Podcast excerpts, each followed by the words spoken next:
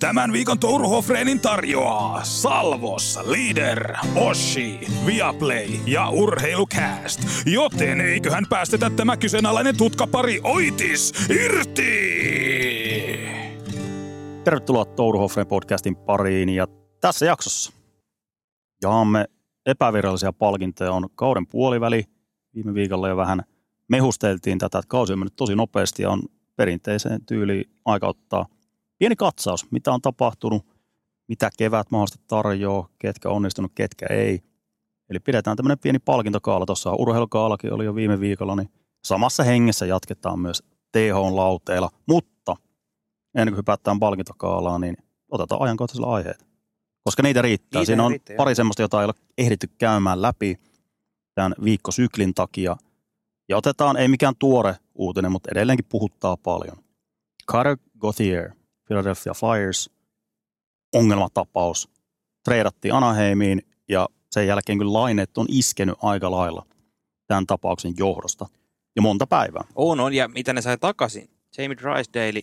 Tämähän on oikeasti semmoinen kauppa, mitä varmaan tuossa kolmen, neljän, viiden vuoden päästä tulevina vuosina voidaan katsoa, että jestas, että tähän niin muutti Manner laattoja NHL. Koska tässä puhutaan sen luokan superlupauksista. Otier, viitosvaraus taitaa olla Kyllä. 2022 kesältä. Oli, eikö se ollut Junnukisossa nyt, oliko MVP, ainakin paras hyökkääjä oli. Paras hyökkääjä voitti pistepörssin ja oli Jenkkien Joo. ykköstähti mestarajoukkueessa. Kyllä, että hänestä povataan niin kuin ihan supertähti hyökkääjä ja sitten Jamie Drysdale, joka nyt tuossa muutaman kauden ollut Anaheimissa jo pari-kolme kautta, niin kuitenkin muistetaan, hänkin on ihan kärkipäivaraus ja kuutosvaraus. Kutosvaraus, joo. Voi, todennäköisesti voi tulla semmoinen jopa Norris-tasoa kolkutteleva pakki. Että puhutaan aikamoisista kaloista, mitä se liikkuu. Joo, ja Philadelphia oli aika puunakuoren välissä, että tuossa GM Danny Briere, joka oli myös tuolla Göteborgissa kisojen aikana, ihan jo siitä syystä, että tarkoituksena oli, Keith Jones oli myös mukana tuolla Göteborgissa, että olisi tavanneet Gautierin ja pyrkineet vaikuttaa, että vaihtaisi mieltään ja, ja halusi liittyä Philadelphiaan. Mutta kun ilmoitus tuli, että ilmeisesti ei päässyt tapaamaan Gautieria. Ja tuossa tilanteessa se oli jo liigan sisällä tiedossa, että Cutter Gautier ei halua pelata Philadelphiassa. Mutta tämä ei lähtenyt vuotaa missään kohtaa. Tästä Briere antoi kiitosta, että aika helposti nuo tilanteet sieltä lyödään insidereille vähän tietoa ja yhtäkkiä Mhm. se peli muuttuu, että ne sai tuossa vaikeassa tilanteessa varmasti kirvelee kuitenkin vitosvaraus, kärkivaraus ja he saivat kuitenkin potentiaalisen franchise-pelaajan takaisin. Ihan siinä mielessä toi torjunta meni ihan niin kuin Philadelphian kannalta vaikea tilanne, ne hoitivat mun mielestä aika hyvin. Joo, joo, ja tämä oli ilmeisesti tiedossa jo pidempäänkin. Ihan kun se varattiin jo kaksi, yli kaksi vuotta sitten. No tämä on niin sana, sanaa vastaan, että Brierin, mu- niin, Brierin mukaan ö, silloin kun he varasivat, niin pelaaja oli ilmoittunut, että, että joo, ei mitään ongelmaa, että haluaa pelata Flyersissa, mutta sitten on ollut, tullut vähän erilaista viestiä, että jo tässä vaiheessa oli tiedossa, että ei ollut pelata. Tämä on vaan tällä hetkellä nyt ei tiedetä sitä lopullista totuutta, mutta Niin, erikoinen keissi Ja tämä, no, Drysdale on tullut heti aika rymisten filiin sisään, yli 20 minuuttia pelannut siellä Travis Sanheimin kanssa ykkösparissa. Et nyt jo lyödään niitä saappaita. Sillä oli Anaheimissa loukkaantumisia, mikä on vähän jarruttanut sitä kehitystä. Mutta nythän tästä, onko tämä Kutier muuten, onko tämä sentteri? On. Nyt kun katsoo Anaheimin tulevaisuutta, siellä on Leo Carlson, sitten tämä Kutier. Mason McTavish. Niin, ja Mason McTavish, voi herran tähe. Ja tästähän alkoi heti tulee sitten puhetta, että Trevor Chegras kaupan. Se on siinä li- seuraavana, ei, ei hän ole enää tuossa hierarkiassa. Ei Ei oo, siellä on nyt ei. tällä hetkellä Leo Carlson, Mason McTavish ja nyt tulee ihmepoika Gauthier, niin siinä on ne, jotka on tällä hetkellä tuolla sisäisessä rankingissa edellä. potentiaalin perusteella Anaheimilla voi olla viiden vuoden päästä NHL parhaat sentterit, jos nämä kaikki lunastaa sen, mitä odotetaan. Se on mahdollista ja sitten tietysti siinä vielä, minkä takia Jamie Drysdale oli mahdollista laittaa kaupoiksi. Varmasti myös niin Anaheimilla piti pitkään pohtia, että kannattaako nyt tämmöistä tulevaisuuden huippupuolusta. Nyt voi sanoa, että jos pysyy terveenä, niin tulee tekemään erittäin hyvän uran. Siellä on Mintjukov iskenyt hyvin läpi nyt Anaheimin pakistossa, että siinä on, on uusia palasia myös olemassa, mutta tämä on vähän sama mitä esimerkiksi Ottavan kohdalla, että kärkivarauksia tulee aika paljon, niin tosi tärkeää, että Mm, miten ne rakentaa kyllä. sitä näiden potentiaalisten franchise-pelaajien ympärillä sitä kokonaisuutta. Että odotellaan, odotellaan, mutta Anaheim on pitkästä pitkästä aikaa supermielenkiintoinen. Oi, ja oikeasti mietipä Trevor Chegrasta, se NHL niinku, tämmöisessä huomiotaloudessa systeemissä, minkälainen, ma- hän on ollut NHL-videopelin kannessa jo, kaikkea tämmöinen ihan valtaisa magneetti kiinnostavuudessa. Ilman Jopa ilmiö. Niin, ilmiö pelaaja, niin hän on oikeasti tuosta nyt esimerkiksi Daily Face of Frank Seravalli nosti jo nämä spekulaatiot, se oli Daily Face-Offin siirtolistan top 5, oli Trevor Zegras. Harmi, kun meni loukkaantumaan, nyt alkoi nilkkansa murti 6-8 viikkoa Zegras sivus. Se olisi voinut liikkua tässä ihan lähiaikoina, mutta kun siihen, niin kuin sanoit, niin ei Anaheimilla olla tällä hetkellä hierarkiassa tarvettakaan pitää sitä Zegras. Ei siellä neljää huippusentterin lupausta kannata pitää. Ei se ykkösyyvässä hirveästi ole tontteja tarjolla. Ei, ei. Mutta tossa on aika mielenkiintoista nyt seurata, että mitä käy Zegrasille. Muista aiheista otetaan lännen puolelta nyt tuo Edmonton Oilers. Ja on uskomaton vire tällä hetkellä. Nyt tuli kymmenes voitto letkuun.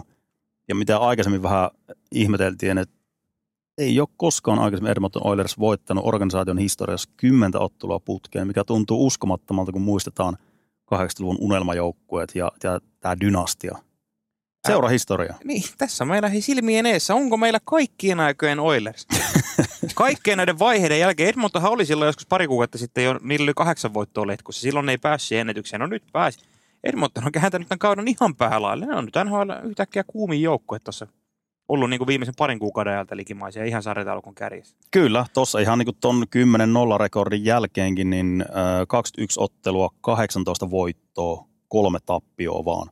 Mm. Että tuosta ennen joulua jo alkoi tämä voittoputki, 10 ottelua putkeen voittoja, näistä varsinaisella peliajalla seitsemän. Ja katsoo, miten tällä hetkellä nyt kaikki syynterit toimii. Et tekee tosi paljon maaleja, melkein neljää maalia ottelua kohti voittoputken aikana. Päästetyt maalit alle kaksi. Mm. Joukkue puolustaa paljon paremmin kuin alkukaudella, mutta myös Stuart Skinner maalilla on ollut, ollut erittäin hyvä. Ja toi ylivoima ei se ole kannatellut tämän voittoputken aikana mitenkään ihmeellisesti. Se on jopa ollut vaatimatonta Edmontonin sen perustasoon, mikä on 130 ollut viime vuosien aikana. Nyt se on melkein punonut puoleen siitä. Että ei voi edes mennä sen taakse, että Edmonton olisi nyt rallatellut isoja maalimääriä sen ylivoiman kautta, vaan 5-5 pelaaminen tuottaa tällä hetkellä erittäin hyviä asioita. Niin ja nyt tulee, tämä NHL-kausi on niin pitkä, että oikeasti ei silloin niin loppupeleissä yhtään mitään merkitystä sitä isossa kuvassa, että miten joku joukkue on suoriutunut loka-marraskuussa. Silloin on iso merkitys, missä, että ei voi, ei ole sitä nappia, mistä pystyy huhtiku, maalis huhtikuussa painaa, vaan että se, semmoinen tammi-helmi maalis, se otanta kertoo aika hyvin niitä voimasuhteita pudotuspeleihin. Jos Edmonton jatkaa tätä rataa, niin hei, siellä on ihan Stanley Cup-saumat. Mutta kun mä kattelin voittoputkessa, voittoputken innoittamana näitä NHL on oikeasti kaikkea näköjä voittoputkia, niin mua, mä jopa vähän hämmästyin, kuinka lyhyitä nämä niin kuin lopulta on. Puhutaan aina pisteputkista ja maaliputkista ja niistä ja näistä, on kymmeniä pelejä. Mutta NHL-historian pisin voittoputki on kuitenkin vaan 17 peliä. Onko Pittsburgh Penguins 90-luvun alussa? Joo, 93. Pittsburgh Penguins. Tiedät, mistä muistan? Vanhoista lätkäkorteista jostain syystä siellä oli myös niin kuin, tietysti pelaajakortit oli ne isommat, mutta siinä oli joku tämmöinen, olisiko ollut Upperdekin tämmöinen niin historiakortteja myös. Siinä oli Pittsburgh Penguins jotain 91-92 näitä luokkaa, Joo. silloin kun oli Mario Lemieux ja kumppanit. Se Joo. on hämmentävän vähän. On, koska mieti, kun 82 peliä kestää kausi. NHL on pelattu yli 100 vuotta. Okei, 82 pelin kausi, mutta kuitenkin et ei ole sitä edes 20 ottelun piiriodia kukaan onnistunut voittaa. Esimerkiksi yli 10 ottelun voittoputki NHL yli 100 vuotias historiassa on otettu vain 31 kertaa. 12 ottelun voittoputki otettu NHL historiassa vain 18 kertaa. Puhutaan niin aika harvinaista tempoista, että kyllä se voittaminen vaan on, on se vaikeaa. On ja se on vaikeutunut entisestään nykyaikana, kun puhutaan tästä parity-liigasta, että on tosi tasasta. Ja tänä vuonna se on erityisen hyvin paikkansa pitävät, kun tässäkin katsotaan, otetaan vähän myöhemmin näihin, ketkä joukkueet on suosikkeja, mutta aika vaikea. Ei ole, mun mielestä tällä hetkellä ei voi nimetä yhtä kahta joukkuetta, jotka on, että tässä on, tämä on tämän joukkueen vuosi. Ei tämä menee nimessä. päätyyn asti, vaan nyt on tunkua sinne kärkeen. Tossa on- Kontendereita on enemmän kuin pitkään pitkään aikaa. Ja aika hieno, ihan realistisesti voi niinku perustella, sanotaan kymmenen joukkueen. Joka kol- kolmasosa sarjan joukkueesta on niinku realistinen mahdollisuus Stanley Cupiin, mikä voi, voi jopa voi pikkasen enemmän, mutta sanotaan, että kymmenen on aika semmoinen haarukka, mikä tahansa voi kaiken natsista kohdalle voittaa. Mä sanon vielä näistä voistoputkista sen, että tuossa hän pääsi Columbus kolkuttelemaan muutama vuosi sitten 16-17 kaudella. 16 voitto oli yhden päähän sitä kaikki joku ennätykset. Mutta ei sen jälkeen, sitten on 15 pari. Tuosta kun Edmonton voittaa vielä kolme peliä, niin nousee jo jakaa kaikkein oikein seitsemänneksi pisintä voittoputkea on historiassa. Aika kova data. Ja toi nyt kertoo tietysti minkälaisessa montussa Edmonton on ollut, että ne on kuitenkin vaan tällä hetkellä ensimmäisellä villikorttipaikalla. Mm. Et kun kausi lähti niin kammottavasti liikkeelle, mitä se oli 0, 029, jotain tämmöistä osastoa. Ja eka voitto tuli vasta niin varsinaisen pelin voitto niin myöhään. Sitten valmentajan vaikutusta muut siihen päälle vielä. Et se vaatii tuommoiset 20 pelistä häviät sen pari kolme vaan. Mm. Silti sä nouset vaan tuohon. Mutta tällä hetkellä, jos tuo rekordi säilyy lähellekään tota luokkaa, niin Edmonton taistelee ihan tuota kärkipaikoista. Oi, Siinä on vielä matkaa toki, mutta, mutta miksei. Kyllä. Otetaan pieni tauko ja sen jälkeen jatketaan. Touru Hofreen, milloinhan nämä pipolätkäpetturit laitetaan tilille takin käännöstä? Koko Suomen pipolätkäjoukkueen valinta petturipitoisimman NHL-podcastin teille tarjoaa tällä viikolla Mastermark. Nimittäin Mastermark etsii B2B-myyjää kerran tuhdin palkkanauhan Oulussa, Tampereella, pääkaupunkiseudulla ja Jyväskylässä. Älä missaa tätä mahdollisuutta heti tähän vuoden kärkeen, vaan runtaa hakemusta sisään tai iske sana liikkeelle. Joku sun kavereista kuitenkin etsii töitä. Tässä kohdin se osoite on mastermark.fi, se osoite on mastermark.fi. Touru Hofrenin jakso numero 16 teille tarjoaa myös Elisa verkkokauppa. Sieltä kätevästi, luotettavasti, kotimaisesti ja edullisesti kaikki älypuhelimet, tietokoneet ja muutkin oleelliset laitteet uuteen vuoteen. Saat 12 kuukauden täysin korottoman ja kuluttoman maksuajan. Käy katsomassa kaikki tarjoukset talteen. Se osoite on elisa.fi. Touru Hofreen, nostetaankohan Touru ja Hofreen joskus ylös pipolätkän ikiomasta AHLstä? Jatketaan suomalaiskulmalla. Otetaan kaverikäsittelyn, joka ei ole hetkeen kaukalossa pelannut viime yönä. Kaapo Kakko palasi New York Rangersin paitaan ja näitkö Kakon ottelu ensinnäkin? Mä näin sitä ihan vaan otteita. Mä en nähnyt koko peliä. Tuli No. sen verran hankalaan aikaan, että oli vähän muutakin siinä lautas. Joo, no otetaan vähän tarkemmin Kakkoa muutenkin tähän nykytilanteeseen. Puolitoista kuukautta noin sivussa. Kaksi, reilu 20 peliä. Joo. Ja hetkinen, milloin oli marraskuun loppuvaiheessa, 28. taas loukkaantua. Mm. Ja nyt pitkän tauon jälkeen paluu yllättävän paljon peliaikaa heti ekassa. Ja Ykkösketjussa, joo. kyllä. 16 minuuttia, vähän rappiat, viidenneksi eniten tältä kaudelta. Ja kuitenkin muistan siinä ennen loukkaantumista oli tosi vaikea jakso. Ja peliaikaa tuli ihan, se oli sitä 10 minuuttia monena iltana ja, ja nelosketjun minuuttejakin tuli. Ja nyt rohkeasti nostettiin heti tuohon ykkösketjuun. Selkeästi jos nyt yritetään sitä kakkoa saada käyntiin välittömästi pitkän loukkaantumisen jälkeen. Niin, mä luulen, että tässä on nyt tämmöinen tulos tai ulos kakolla, koska tässä on trade takarajaan se puolitoista kuukautta. Joo, maaliskuun kahdeksas. Ja Rangers, mitä mekin puhuttiin jo silloin muutama viikko sitten, että Rangers, jos niille jo- jotain tarvii, ne tarvii tuon ykkösketjun oikean laituri. Eli Kreider ja Zibanejärin ketju. jossa kakko tällä hetkellä viilettää. Koska niillä on tämä Panarin, Trocek, Lafreniere, mikä on ihan hyvin toiminut, vaikka toi Lafreniere on nyt vähän hyytynyt sitä alukauden kuumasta. Mutta nyt on semmoinen ikkuna, että sanotaan kymmenen peliä kakko on sauma näyttää tuossa. Tulosta pitäisi tulla, jos ei tuu, niin sitten mä uskon, että ne aika aggressiivisesti hakee markkinoita sitä, koska Wheeler nyt ei ole siinä mitenkään hyvin toiminut ja Johnny Brodzinski taitaa olla neloissa oikea laita, niin nyt on kakolla niin paikka näyttää. Koska muuten sitten, jos ei se nyt toimi, niin sitten kakko mä luulen, että pelaa loppukauden tuo kolmos nelosketjun laituri. Kohtalon viikot. Kyllä, Kyllä. Nyt, on, nyt on laittava tulosta ja aika vaikea tilanne pitkän tauon jälkeen. Tosi turhauttava alkukausi niin tuloksen osalta, että jos pari maalia heittää vaan sen parinkymmenen otteluun, niin se ei ole alkuunkaan, sitä ei kukaan tuossa organisaatiossa ei ole tyytyväinen. Kakko on varmaan niin kuin entistä enemmän, niin kuin hän, hän on semmoinen pelaaja, joka haluaa tehdä tulosta totta kai ja vaatii itseltään paljon. Se, että jos nyt sitä tulosta ei ala tulla, niin sen jälkeen maisema vaihtuu.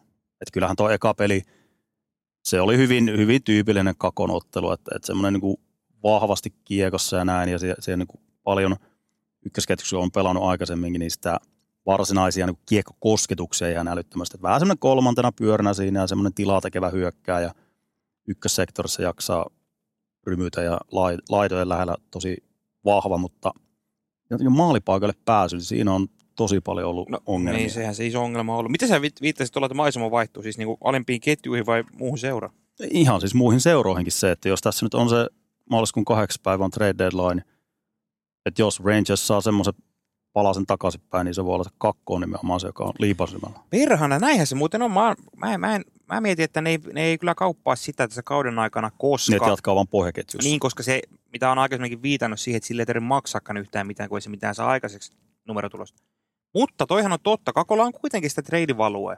Niin se voisi olla nimenomaan se palanen, millä ne voisi saada jonkun. Totta, tota on tullut ajatella, että näinhän se myöskin on kyllä ihan akuutti uhka. Että on vielä semmoinen pelaaja, no ne ei enää kyllä päde varmaan missään organisaatiossa semmoiset franchise-pelaajan potentiaalit. No, No, Kuitenkin joo, edelleen potentiaalinen pelaaja, On. nuori pelaaja, paljon, paljon pelannut nuoresta iästään huolimatta ja osoittanut, että on niin luotettava 0-0 roolissa. Mm. että jos joku seura näkee, että tässä voisi olla tulosketjuihin kaveri, joka pystyy auttamaan heitä, niin miksei. Mm. Vielä on sitä arvoa kuitenkin olemassa. On, on, on. Nyt on mielenkiintoista seurata kyllä tosiaan tätä kako. Seuraavaa puolitoista kuukautta. Toinen pelaaja, joka on tällä hetkellä, voi sanoa jo, että, että alkaa latu loppu, eli Elvis Mertz Liikins, Columbus. Tämä on hämmentävä tapaus. Siis mä en ymmärrä, mitä Columbus nyt niin hakee tällä Mersekinsillä. Häntä pidetään kolmos maalivahtina. Hän ei pelannut tämän vuoden puolella, ei ottanut pelata yhtään ottelua. Ei ole 29. joulukuuta edellisen kerran tolppia. Terveenä siellä on Tarasov ja Spencer Martin edellä. Jos Mersekinistä halutaan eroon, niin eihän sitä nyt tällä tavalla tehdä. Miten hän mitään kauppa-arvonsa nostaa kolmas maalivahtina. Ja sitten nyt on tullut ihan ilmiselvästi, että siellä on molemmin os- osapuolet seuraajan ja pelaajan puolella vähän sukset ristissä ja näin. Että trade olisi kaiken järkevi, mutta kolmosmolari, mitä ihmettä Columbus? Niin ja katsotaan sitä cap hittiä, niin ei ole semmoinen kaveri, joka on helppo Ei missään nimessä. sulattaa uuteen organisaation palkkakaton alle. Et tällä hetkellä nyt maanantaina, nyt me nauhoitetaan tätä maanantaina, ensi yönä Mertz Leakins on tolppien välissä Vancouveria vastaan.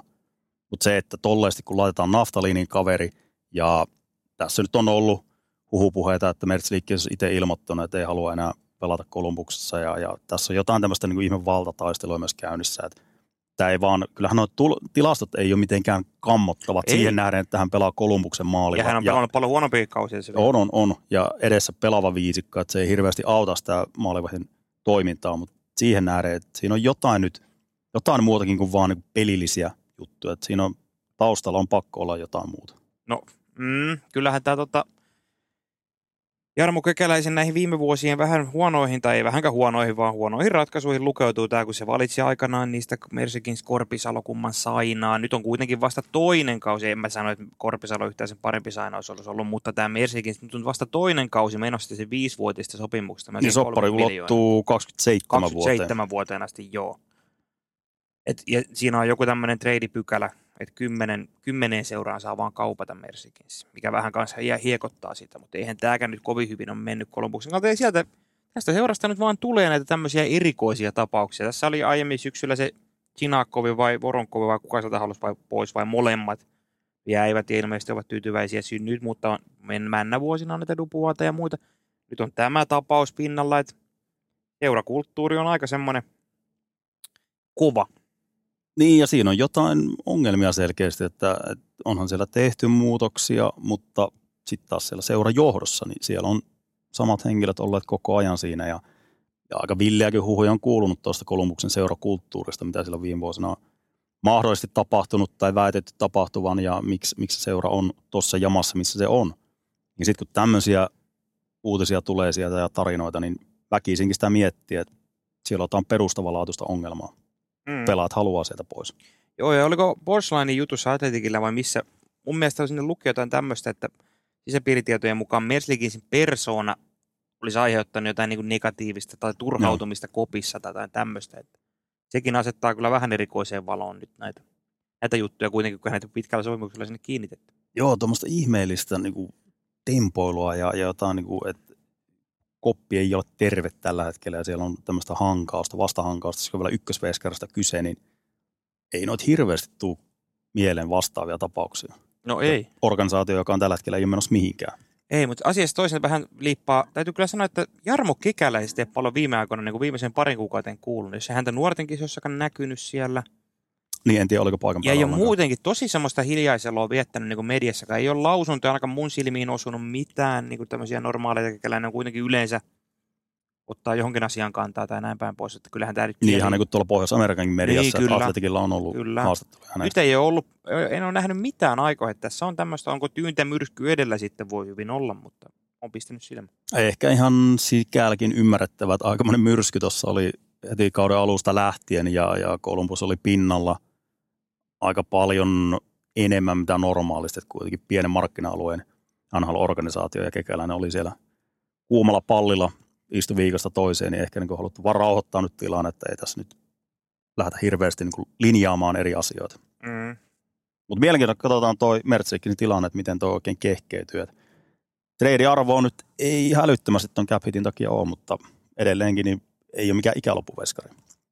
Pieni tauko ja sen jälkeen hypätään palkintogaa. Touru Hofreen.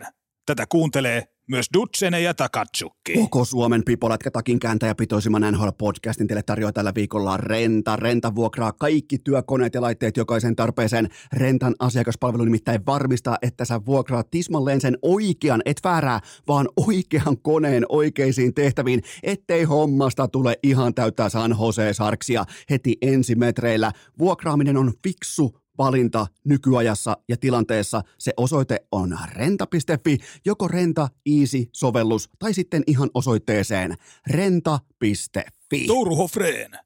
Tätä ei kuuntele Mikke, Makke, Rane, eikä etenkään Sauna Pekka. No niin, sitten päästään itse pihviin. Joo, Kauden puolivälin valinnat. Tämä on aina näihin aikoihin ollaan otettu tämmöinen pieni, voisiko sanoa osavuosikatsaus. Joo, tämä on hyvä tapa tässä puolivälissä kautta oikeastaan, koska ei loppukaudessa, siinä kun runkosarja loppuu, niin siinä nyt ruveta enää mitään mennyttä summailemaan, vaan siinä on hei, kaikki katse kohti pudotuspelejä, mutta tämä puoliväli on aika hyvä tämmöinen. Tässä pystyy vähän katsoa, mitä on tapahtunut, koska tossakin itse vähän katselee, että kuka on minkäkin palkinnon voittaja, niin nousee asiin paljon semmoisiakin asioita, mistä me ei olla tässä podcastissa juurikaan puhuttu. Ja toisekseen, niin tänä vuonnahan nämä palkintokategoriat on erittäin mielenkiintoisia. Tuossa on melkein palkinto kuin palkinto, niin on paletti aika levällä. Muistellaan vaikka viime kautta, kun Conor McDavid painoi yli 150 pinnaa. Sehän oli kauden ekan kuukauden jälkeen selvää, kuka voittaa hartit ja kaikki muukin nämä tärkeimmät palkinnot. Erik Carlson, yli sadan pinnan pakki, oli mm-hmm. aika hyvin kiinni Norriksessa siinä, vaikka oli vähän sodan. Linus Ulmark oli kiinni vesinässä melkein koko kauden, Matti Beniers, Calderis. Nyt on, kaikki on erittäin mielenkiintoisia. On. Lähdetäänkö tuosta isommasta liikkeelle, eli Hart Trophy. Ja tähän löytyy ehdokkaita, joita voisi perustella aika laajastikin. Kyllä. Totta kai siellä on tuttuja suosikkeja, mutta lähdetään liikkeelle. No mä oon valinnut tähän näin Hartin, puolivälin Hartin voittajaksi Nathan McKinnon. Ei vastaväitteitä, mutta tässäkin piti, piti kyllä pyöritellä ja vähän vertailla, mutta kyllä tuo Nathan McKinnon on kuitenkin loppupeleissä mulle selkeä siitä syystä, että hän on se voima, joka tota Colorado junaa tällä hetkellä pelistä toiseen ja pelaa tällä hetkellä uransa parasta jääkiekkoa. Kaikilla mittareilla. No joo, pistetahti enteille yli 130 pinnan kautta, ja just tämä, mistä ollaan puhuttu monta kertaa, kuinka pahasti se Colorado tällä hetkellä nojaa siihen kärkeen. Ja vielä kun se kärki, kaksipäinen hyökkäyskärki, Rantanen, McKinnon, johon näillä kavereilla nyt ollut tällä kaudella tässä tuotannossa aika iso ero. Pisteet tasakentin esimerkiksi. McKinnon 40, Rantanen 28. Joo. Tätä nauhoittaisi. Siinäkö on aika iso käppi. Ja sitten just tämä, minkälainen vire McKinnonilla on ollut. Se, ei se, se kausi alkoi aika verkkaasti. Oliko 10 ekan pelin jälkeen ei ollut tainnut edes 10 pistettä, mutta sen Ei jälkeen mitään ihmeellistä ilotulitusta. edelliseen 30 peliin 60 pinnaa. Tai 33 olisiko tarkalleen 60 pinnaa. Et melkein kaksi pinnaa per peli tahdilla on paukuttanut tässä niin kuin jo pari kuukautta. Onhan tuo aivan härkämäinen me- meininki. on niin kun muistetaan, että Colorado, mekin ollaan tässä pari viikkoa sitten, taidettiin viimeksi ottaa kiinni tuohon, että Colorado ei tällä hetkellä vakuuta. Mutta se, että kun ihmeteltiin sitä, että edelleenkin kyllä se rekordi on aika kova luokka, niin se on nimenomaan näiden kärkipelaajien ja etenkin Nathan McKinnon, se on McKinnonin joukkue ja se on se raivopäinen supertähti, joka johtaa tätä joukkuetta. Ja semmoinen ton joukkueen oma tunto, sielupelaaja, se, se on aina kun Nathan McKinnon, se on mukava seurata mä en, itselleni ei löydy liigasta yhtä viihdyttävää pelaajaa kuin Nathan McKinnon, kun Nathan McKinnon on ytimessä. Siinä on semmoista suoritusraivoa ja se, se ero hyvin eri tavalla tuosta Conor McDavidista vaikka. Joo, Ja näistä sitten Bedarit ja muut, jotka tulee liikaan. Että se on semmoista sulavaa ja näin. Mutta Nathan McKinnon, niin se on kaikki on kauhean semmoisen niin agren kautta tapahtuu. Se luistelu on semmoista tosi räväkkää ja siinä on niin kuin jatkuvasti niin kuin semmoinen veto päällä siinä touhussa. Ja kaikki tapahtuu hyvin semmoisen niin säpsähtelevin liikkeen ja se, se on niin mahtavan näköistä. Et siinä on jotain semmoista vanhaa, vanhaa koulukuntaa yhdistettynä tämmöiseen u- uuden ajan räiskyvään dynamiinseen hyökkäyspakettiin. oh. Siinä on kaikki. On, on, on, on. Ja kun se homma toimii, niin se ihan, katsoin tuossa vi- viime viikonloppuna, oli tämä Toronto-Colorado-peli. Siinä kyllä oli Torontolta aika käsittämätön, että 3-0 johdo hukkaa kotonaan. Mutta siinäkin Mäkkin oli aika, ei nyt mitään monsteritehoja tehnyt, se paino voittomaali ja Mäkkin oli siellä taas kääntämässä sitä peliä adjutantteineen. Ja onhan tämä niinku Rantanen Mäkkin on jää, jää aika keskiarvo on noussut jo yli 23 minuuttia. Ja viimeisen kahden kuukauden ajalta näiden jätkien jää aika keskiarvo yli 24 minuuttia. Se oli aika hauska knoppi. edellinen yli 23 minuutin jääaikakeskiarvolla koko kauden, mitä se pelannut hyökkäin. Huomasitko? Meni ohi. Ilja Kovalchuk 2012-13. New Jersey. Joo, et silloin, silloin peli oli kuitenkin aika paljon hitaampaa. Yli 10 vuoteen yksikään nhl hyökkäjä pelannut koko kaudella yli 23 minuuttia keskiarvolla. Nyt se on ihan mahdollista, koska ei tuo Colorado nyt tällä hetkellä siltä näytä niin hir- hirveästi pystyy noita pudottelemaan. Toki siellä on esimerkiksi Arturi Lehkonen tuli hyviä uutisia, se oli tuossa jollain reissulla mukana ja ollut harjoituksia, ilmeisesti palailee näillä näppäimillä, mikä on iso asia, mutta että kyllä toi nojaa aika vahvasti tuohon. Ainakin nyt siirtorajalle asti. Joo, ja muutenkin Colorado, että se on vähän tämmöinen Harlem Globetrotters tällä hetkellä, että se on se Joo. supertähdet johtaa ja sitten takana ei oikein mitään. Et Edmonton on tällä hetkellä se on, se on kollektiivisesti paremmin tasapainossa kuin Colorado Avalanche, mikä kuulostaa uskomattomalta, mutta se on tilanne tällä hetkellä, että Colorado kuumeisesti siellä varmasti kulississa hierotaan, sitä Elias Lindholmia on jauhettu, että siinä olisi se kaveri, jonka perässä Colorado on, niin on moni muukin joukkue. Mutta tuohon kannujahtiin, niin on tuo aika kestämätön tilanne, että tässä vaiheessa kautta Niin on. kaverit painaa tuommoisia minuutteja. Niin Ja mä vähän yllätyin jopa tästä, kun mä katsoin, huomasin, pistin merkille, että McKinnon ei ikinä voittanut Hard Trophy. Ei ole. Vaikka hän on kuitenkin ollut tässä niin kuin McDavidin ohella se NHL top 2 pelaaja, sanotaan viisi vuotta.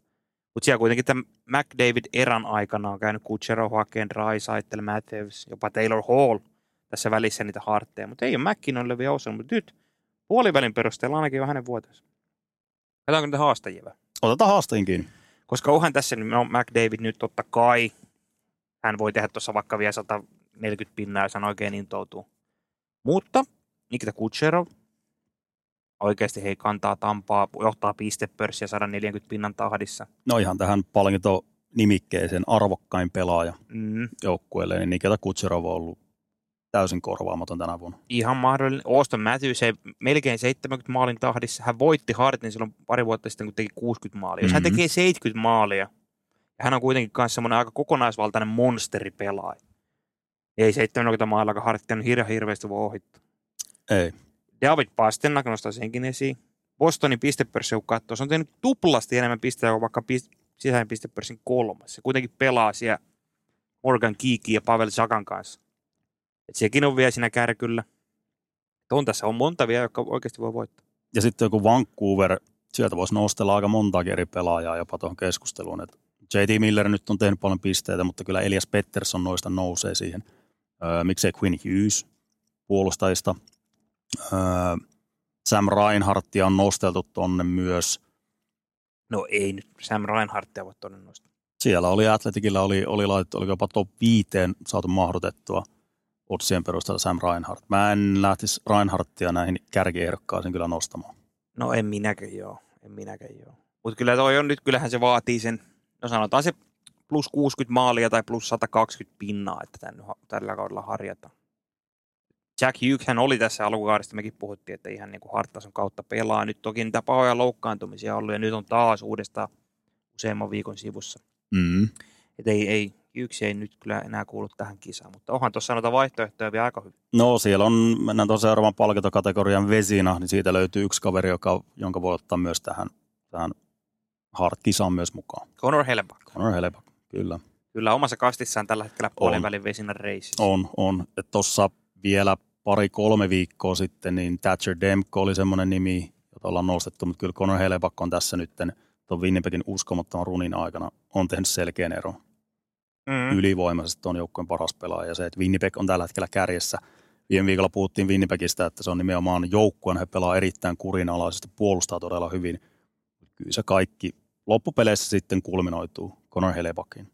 Tuo Hellebuck, miten hyvin hän on pitänyt tason. Siellä on ollut vähän vaikeampia kausia, mutta ihan jo silloin, kun Winnipeg oli tässä murroksessa ja siellä oli kaiken näköisiä ongelmia, niin Hellebuck oli se jo jätkä, joka periaatteessa yksin raahaston joukkueen pudotuspeleihin. Kaikki ihan maali odottamat, ihan häikä, häikäisemättömiä lukemia, miten hän on pystynyt. Se joukkue ei ollut silloin, puolustus oli aika, aika köykäinen. Mm. Silloin ei ollut vielä sitä laajuutta, mitä tällä hetkellä on. Niin Helebak oli se, joka piti sen tasonsa illasta toiseen. Ja pelikuorma oli ihan valtava. Viime vuosina on just Vasilevskistä, Shestjorkinista, näistä Juuse Sarostakin on vähän nosteltu siihen, mutta että Hellebak on vähän ollut siinä taustalla koko ajan sillä, että hän ei ole nostettu niin superveskarien joukko. Vaikka hänhän on oikeasti, kun katsotaan tuosta vaikka viimeisen kymmenen vuoden otanta, niin Vasilevskin ohella siihen niin aina top kolme maalivahti sanotaan. nimenomaan se tasaisuus. Kyllä. Ja hän on pelannut vuosi, vuodesta toiseen eniten pelaava maalivahti likimaan koko sarjasta. Joo, ei, ei tästä vastaväitteitä, ei, ei kyllä. Sitten tullaan, Thatcher Demko on sitten hänen kovin haasteen. Thatcher Demko, joo, ei siinä oikeasti, mä rupesin miettimään, että kunhan sitten kakkoshaastaja voisi olla. En mä oikein nostanut siihen mitään selvää. Conor Ingram 5-0 peliä pelannut aika hyvä, mutta ei voi laskea. Demko tällä hetkellä, Helepak Demko, olisiko se vesinakisa sitten loppuun. Ja sitten joku se ajattelee sitä Joy Dackard, loistava tarina, mutta ei, en mä ehkä Dackardia nyt kuitenkaan vielä sinne nostelisi. Että kyllähän tuolla nyt on tämmöisiä, tämä on ollut erikoinen kausi siinä, siinä mielessä niin veskareiden osalta, että siellä on Cam Talbot yhtäkkiä taas noussut pinnalle, mm. just Conor Ingram pelaa ensimmäistä kertaa ykkösveskana, sitten tämä Dackard, joka ennen kautta niin ei kukaan puhunut Joe Dackardista. Nyt se on Seattlein ykkösveskana no, ja pelaa loistavasti. Et ei ole semmoisia asioita, nyt on kuitenkin Vasilevski, on pudonnut nyt sieltä valtaistuimelta. Niin, no, Helebakko on oikeastaan ainoa tällä hetkellä, joka on ollut jo sanottu viisi vuotta sitten oli näissä keskustelussa mukana. Joo, Kaikki jo. muut on uusia kavereita. Mekään ei ole Vasilevskista juuri puhuttu. Hän tuli siinä takaisin silloin pari kuukausi pari sitten. Ei hän nyt mitään superesityksiä esittänyt. Semmoinen on ihan solidi. Mutta ei niinku mitään valotalospelaamista todellakaan Vasilevskilta ollut toista. Ei niinku hänen oman tasonsa suhteutettuna niin aika vaatimatontakin. Oo. Et ei, ei ole kyllä niinku lähelläkään finalisteja. Tosta tällä hetkellä. Katselin näitä maalivahtien tilastoja, niin pisti silmään erikoinen. Nämä heittelee tosi paljon muuten palvelusta riippuen, kun katsoo näitä goal saved, saved above mm. expected GSA X. Esimerkiksi Moneyback Evolving Hockey. Iso ero. Evolvingilla Jakob Markström oli itse asiassa Conor Helebackin edellä tässä yli odottaman. Mikä on todella yllättävää siihen, että Kälkärihän ei ole loistanut niin kuin laisinkaan. Aika varjoissa Markström pelaa ihan huippukautta siellä. Minkälainen tuo joukko oli silloin Markström? Markström on myös semmoinen veskari, että toissa vuonna, silloin toissa vuonna, kun pelasi ihan valot alas ja ihan loistava. Sitten viime kausi, mm. taas tämmöinen, ei ohikausi, mutta selkeästi vaatimattomampi. Ja nyt on taas huippukausi. Että vähän tämmöistä aaltoliikettä. Sitä ennen kuin meni Kälkäriin, Vancouverissa viimeinen kausi, ihan loistava. Ja oli silloin just tässä vesinäkisassa mukana alusta asti. Mm, vaihtelen. Et kokenut kaveri kuitenkin, että toi on kanssa 34-vuotiaana, että onko vielä pankissa tämmöisiä samanlaisia huippukausia edessä, niin tietysti riippuu sitä joukkueesta joka paljon, että minkä joukkueen takana pelaa. Siinä olisi aika mielenkiintoinen muuten nyt trade deadlinea lähestyessä, kun moni joukkue se Veskarin tarvitsee. Markström on kuitenkin ikää on. En usko, että Kälkärin, niin Kälkärin väistämättä ajautuu jonkin uudelleen rakennukseen. Niin olisiko jopa ihan kauppatavara? Miksei? Miksei? Ja näistä niin tähän vesinä on vielä Boston taas siellä kärkipaikoilla, mutta kun ne pelaa siellä tandem-ajattelulla, niin sen takia – syö noita ääniä. Mm. Swayman ja Ulmark. Mm. Seuraavaksi Norris. Hypätään Norriksi.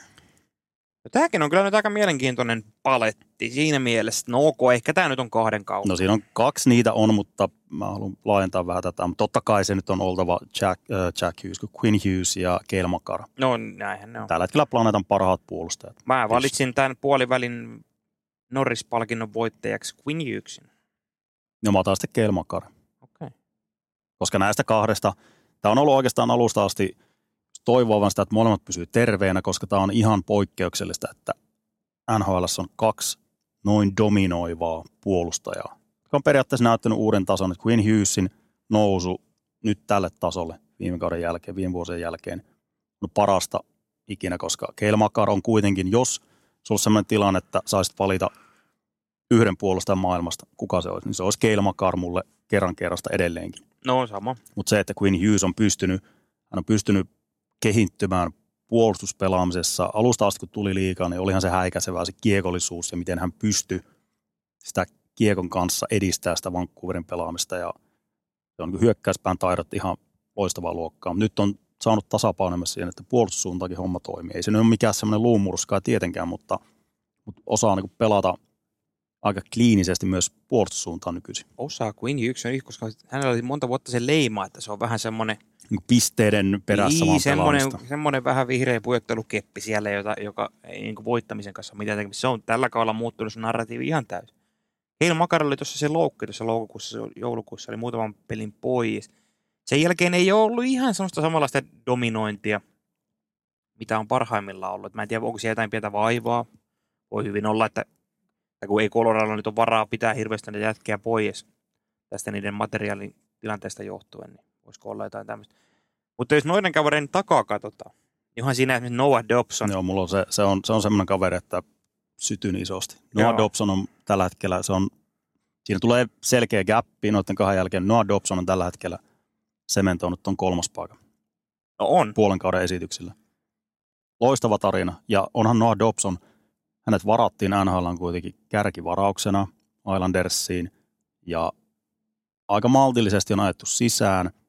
Oli, ei mikään junnu tähti, mutta kuitenkin Kanadan maajoukkueessa silloin ja tietysti Suomen, Suomen kansa voi kiittää Noah Dobsonia Katkenut Siitä, mailla. 2019 kisoissa. Maila katkesi oikealla hetkellä ja, ja Suomi voitti sitten sen kvartsipelin silloin Vancouverissa, mutta kuitenkin tässä nyt ollut jo 50 pisteen puolusta aikaisemmina kausina. Mutta se, että nyt pistemäärät totta kai se on nyt yli 80 pisteen vauhdissa, mutta se on enemmänkin niin syöttöpisteiden kautta. Et kattokaa, miten Noah Dobson, hän on se, joka tuolla Islandersin alakerrassa, mitenkä tyylikkäästi katkoo vastustajan hyökkäyksiä. Siinä on semmoista niin modernia puolustamista hyvällä liikkeellä, tosi hyvin lukee tilanteita, skannaa kenttää ja semmoisella yksinkertaisella helpoilla syöteillä edistää. Vähän tulee Adam Fox Joo, mieleen tuosta Noah sen, joo. Että se ei ole semmoista samanlaista dominointia, säkenöintiä kuin Keil Makarilla tai kuin Hughesillä. Mutta helvetin hyvä puolustaja, On, on. kokonaisvaltainen puolustaja. Ja nimenomaan Islandersissa kuitenkin, hei, mikä mielletään vähän semmoiseksi nihkeeksi joukkueeksi, mikä nyt onkin siellä vielä, että se kuitenkin siepainaa pakkina yli 80 pinnan tahdissa. Vaikka vähän hyytyskin, niin semmoinen 70 pinnan pakki olisi aika poikkeuksellinen. Ja nyt siellä on ollut nämä vanhat kulmakivet, Pelki ja Pulokki ja Scott Mayfieldikin on ollut kaikki loukkaantuneena. En tiedä, onko ne, onko ne nyt kaikki parhaillaankin, mutta kaikilla on ollut paljon vammoja tällä kaudella, Dobson on ottanut aika nätisti sen ykköspakin viitä nyt tuossa joukkueessa. joka jaksaa pelata sitä yli 25 minuuttia illassa. Ja Taitaa olla ihan. NHL eniten pelaava pakki. Tällä Drew Doughty, Drew Doughty on edellä. Niin olikin. Doyle oli kuin 26, 26 mutta 26, on melkein joo. 26 myös Noah Dobson. Et isolla kuormalla, mutta just nimenomaan se taloudellinen pelityyli niin jaksaa pelata laadukkaalla tasolla illasta toiseen. Joo, ja toi kertoo paljon plus miinus, plus 17. Islandersissa. Niin, mikä joukkue on kuitenkin ei ole kuulu ihan meidän kärkiporkoihin, niin tommonen plus miinus, se kertoo aika hyvää pakista. Joo, Ylivoimaisesti sen kun pakista on paras. on on. Ton jälkeen sieltä öö, haluaisin nostaa Josh Morrisin. No, Viime vuonna oli Jälleen Josh kerran. Morrisi oli, taidettiin nostaa tässä vaiheessa Niin, Morrisin, joo. ni, joo, Morrisin nimi, mutta se oli, Morris oli viime vuonna, hän tuli liikaan, oli nuoresta iästään huolimatta aika varma jo puolustussuuntaan. Ja nimenomaan se, että se ei ollut mitään niin puolustuspelaamista varastamista, mutta viime vuonna vähän sai enemmän, tai jostain syystä, mä en tiedä oliko se niin se pelitavallinen juttu, mutta pisteitä pystyi tekemään ihan selkeästi eniten hänen urallaan, mutta se ei ollut puolustussuuntaan ihan niin solidia tekemistä, mutta tänä vuonna taas sitten, ehkä toi Winnipegin pelitapaukasta on viilattu vähän nyt kurinalaisempaan suuntaan, niin Josh Morris on ollut ton pakiston ylivoimainen liideri ja just semmoinen tasalaatuisuus, mitä Josh Morris tuo illasta toiseen, isoilla minuutilla pelaaja. Just semmoinen helppous. Se on, se on niin helpon näköistä. Semmoiset tilanteet, mitkä ei todellakaan ole helppoja selvittää. Morisi pystyy jotenkin vaivattomasti just kulmakiekot hakemaan ja, ja semmoiset joku kinkkiset tilanteet, niin Morisi pystyy hoitamaan noin erittäin tyylikkäästi. Joo. Menee ihan tuonne kärkipäähän. Menee, menee. Kyllä mä nostan, jos noin niin Hughes ja Makar on aika kiveen hakatut Norris finaalisti kauden päätteeksi. Sitten se kolmas on Dobson, Morrissey, tai kyllä toi on nostettava Evan Bouchard, Edmonton. Vaikka tekee paljon ylivoimapinnoja ja pelaa siinä supertähtien takana, mutta kuitenkin kun katsoo noita hänen lukemia, hän on aina yli pinta, pinna per pelitahdista tällä hetkellä, mutta noin niin syvädatakin puolustuspääkin osalta aivan prima. Että oikeasti Bouchardista hän on ehkä tulossa sieltä, eikä hän ehkä mikään vielä Norris-voittaja ole, eikä olekaan, mutta noi oikeasti kertoo kovaa kieltä toi data, mitä Bouchard on lyönyt taulu. Syvä data, joo, mutta en vieläkään Evan Bouchardia en vielä, vielä nosta tuohon kategoriaan. Vielä jotenkin, ehkä se Edmontonkin myös, ää, no tietysti se on tiivistynyt se puolustuspelaaminen, mutta, mutta semmoinen niin Evan Bouchard tälläkin kaudella on nähty niitä, okei silloin joukkue oli aika, aikamoisessa kierteessä, mutta on semmoisia tilanteita, että ei vaan niin ole napannut.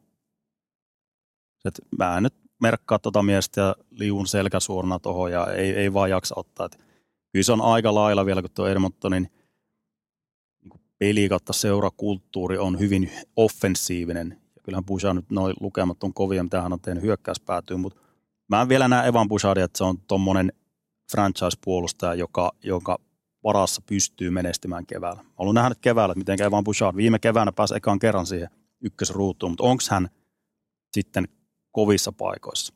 No joo, se, se, liideri. se, mitataan, mutta hän on nyt tässä kuitenkin viimeisen kahden kuukauden aikana ollut NHL kuumimman, likimain kuumimman, top kolme kuumimman joukkueen kärkipakki. Se on kuitenkin ottanut esimerkiksi Darden Nursilta aika hyvin sen ykköspakin viitan harteilleen. No siihen hirveästi vaadit. No palkkapussin perusteella vaadit. Joo, mutta jos niin pelillisiä ansioita katsoo, niin Darren Nurse on, no se on, lajautti Nursesta niin paljon aikaisemmin, mutta se ei, se ei niin hintalatusuhde ei kohtaa. Mutta on Bouchard ehdottomasti, hän on vielä kuitenkin nuori puolustaja, että on vasta parhaat vuodet edessä. Että kyllä tuolla työntöä löytyy tällä hetkellä paljon. Joo, joo, ja, mu- ja mutta äänestyshommat sun muut huomioida, niin ei mikään mahdottomasti Bouchard on Norris-finalistien joukossa.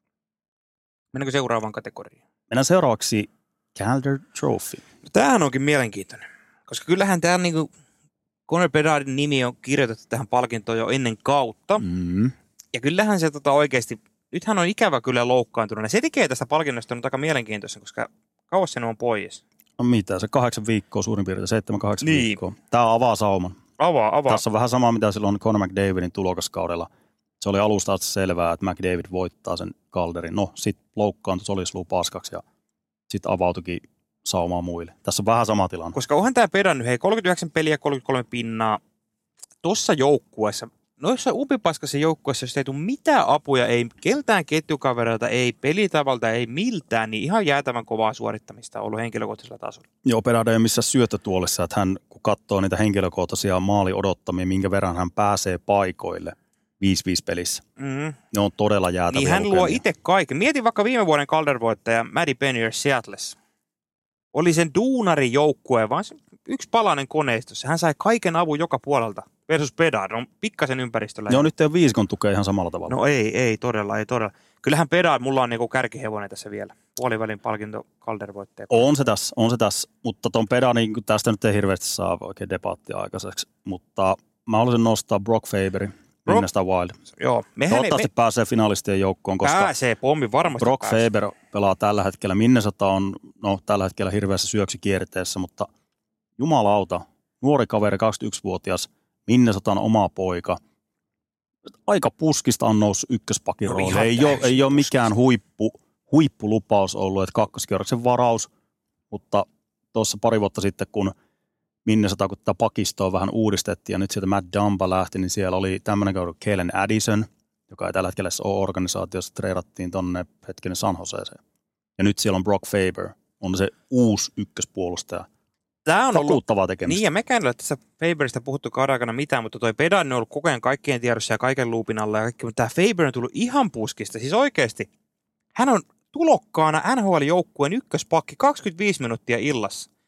Tämä on tulok, ensinnäkin tämä 25 minuuttia illassa on korkein peliaikakeskiarvo tulokkaalle koskaan NHL. Siitä lähtien, kun peliaikoja ei alettu mitään jostain ysäriltä. Tuohan toikin jo pelkästään aika jäätävän kova.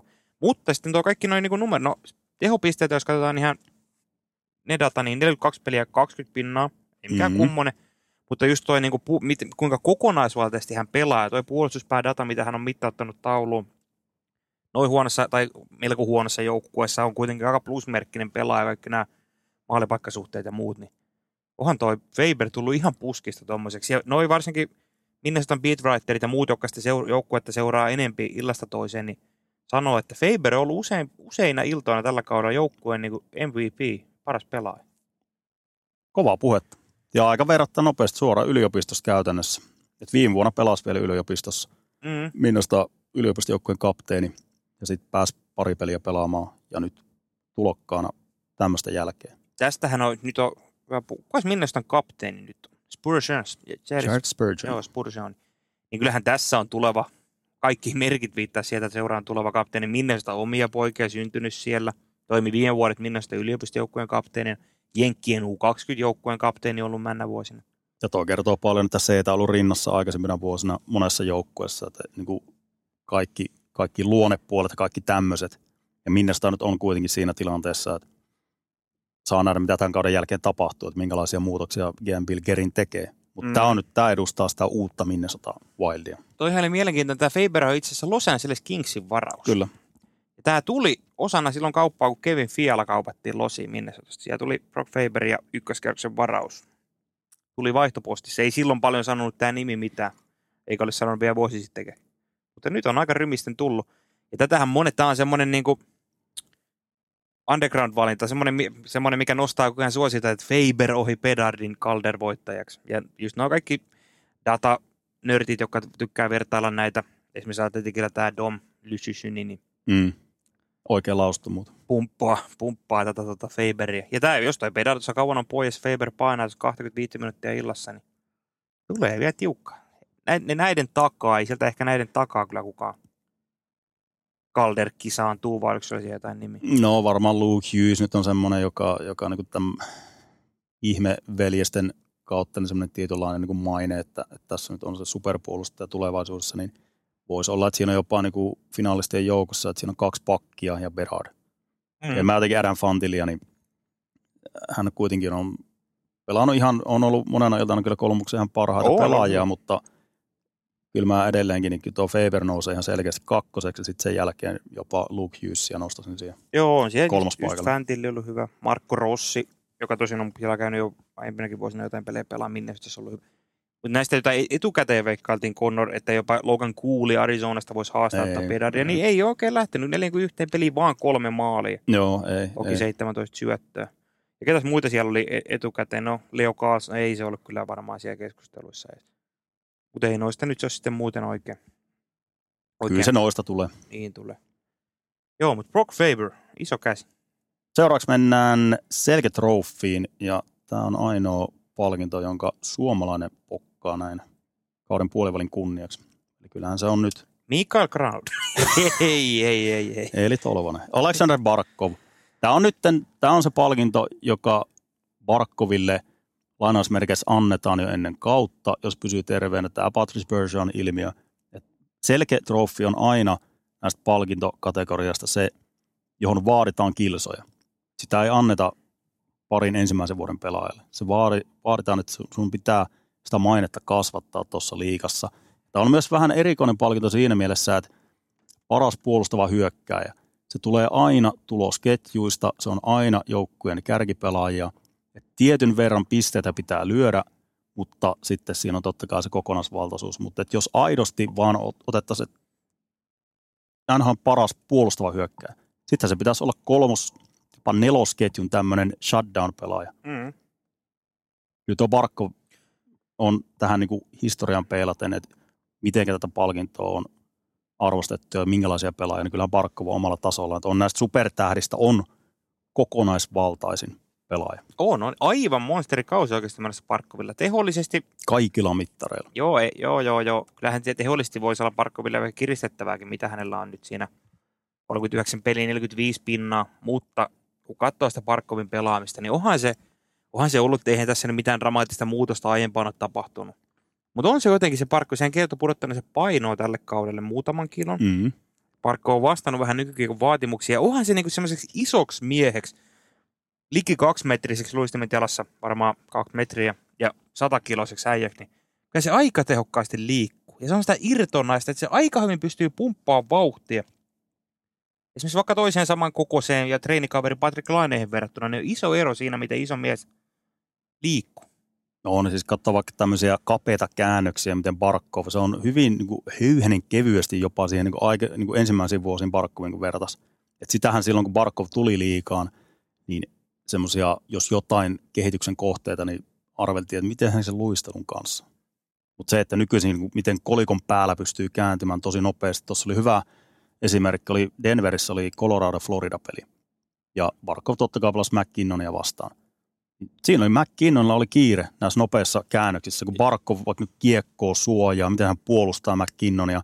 McKinnon on räjähtävämpi pelaaja, lähtönopeus on räjähtävämpi, mutta se, että kun se liuku, sijoittuminen, pelin luku, Barkov on näissä, että ei, ei mitään ylimääräistä tilaa, ei vaan pääse ohi. Mm. Että aina on niin kuin askeleen edellä, ennakoi jonkun tietyn suunnan muutoksen, niin Barkov on siinä mailoinen edessä ja, ja se, on niin kuin, se on kliinistä toimintaa. 60 minuuttia, mitä Barkov tuo kentällä. Oo, ja just se, miten se ennakoi. Parkov saa oikeasti suuren osa sen kanssa katsoa, jos haluaa just nähdä Parkovin pelaavan itsensä ulos jostain tilanteesta. jotenkin höntyilemällä. Aina hän on siellä askeleen edellä, aina se on mailan kanssa siellä. Ja se ottaa mieluummin aina, mikä just tämän selkeä-palkinnon arvoisesti, aina niin kuin varmistaa sitä puolustussuuntaa, että on valmiina, jos tuossa kaveri hukkaa kiekko, niin hän on valmiina paikkaa siellä takana. Kyllähän se on aika nätin näköistä katsoa, kun se parkko, tuommoinen iso muskelimies, kun se mein, menee siellä tuolla tavalla. Siinä näkee se, että mikä, kun se on nuoresta pitäen se kasvatus on ollut sitä, että aina, aina sen nimenomaan sen puolustusvalmiuden ja semmoinen kiekkovarmuuden kautta on kaikki tapahtunut. Sitten totta kai nyt ihan huikeat yksilötaidot siihen, mutta että se on aina ollut tuolla takaraivossa. Ei ole missään vaiheessa, kun on tullut SM-liigaan, ei ollut pisteiden metsästämistä, vaan nimenomaan aina sen joukkuepelin puolustus edellä. Ja on siitä lähtenyt niin rakentamaan näitä kerroksia. Ihan sama homma silloin NHLnkin. 18-vuotiaana tulee liikaa ja pelaa noin kypsästi. Tota se on ollut alusta asti. Mm, mm. Ja nyt kun tuo koneisto on viri- viritetty vielä, niin nyt ihan ylivoimainen ehdokas tähän palkintoon. Niin, ja nyt kun se Florida sinne ympärillä on vielä, no toki viime kaudella olivat jo Stanley Cupin finaalista se kovin huonosti mennyt tuossa vuonna runkosarjan voitto, että nyt kun se koneisto on siinä, nyt Parkkovistakin on aika kaikki irti, kun hän pystyy olemaan se kahden suunnan voima, ja nyt siinä Sam Reinhardt paakuttaa vieressä hirmutehoja, mutta siellä se Tatsukin kakkosketju ja siellä näitä, niin kyllä täytyy taas vaan kyllä vesikiellä katsella tätä Floridaa ja odottaa oikeasti niitä kevään peliä, koska se on aika hienon näköistä katsella tuota Parkkoviakin, ja toivonkin ihan menestystä hänelle just sen voittamisen tahdon ja kaiken tuon vastuullisen takia, mutta hieno nähdä just pudotuspeleissäkin tuota Parkkovia. Minkälainen se on siellä ja kuinka arvokas pelaaja se on joukkueelle, eli siinä ympäristössä. Barkov tekee sitä, mitä Sidney Crosby on tehnyt Pittsburghissa. Tekee mm. muista ympärillä olevista pelaajista parempia. Kaudesta toiseen. Mm. Äijät vaihtuu, uutta äijää tulee sisään. Ups keikkaa, pelaakin uransa parhaan kauden. Mm. Sidney Crosby tarvitsee mutta sanoa, sitä, sekin jää, tässä nykyään NHL se valitettavan vähälle huomioille Sidney Crosby, kaikissa tässä supertähti loistossa ja tossakin hartti-ehdokkaita, mitä me lueteltiin, mutta oikeasti hei Crosby. Vielä, mitä silloin ikää? 36, 37? 87. Se on hei, yli, se on melkein 50 maalin tahdissa. Kauden puolivälissä 24 maalia taulussa. Ja kyllä se vaan on aika taikuri vieläkin. No, mutta se on näissä, kun Crosby on ollut alusta asti pinnalla otsikoissa. Ja Crosby on pelaaja, joka aina, se, se on ihan määr, määrätietoisesti sitä joka vuosi aina jonkun asian hän tekee vähän paremmin. Keskittyy johonkin pieneen juttuun. Sitten kun sä teet tuota toistakymmentä vuotta, niin sitten se on tuommoinen kokonaisvaltainen paketti, että ei sitä oikein, ei löydy mitään heikkouksia. Mm.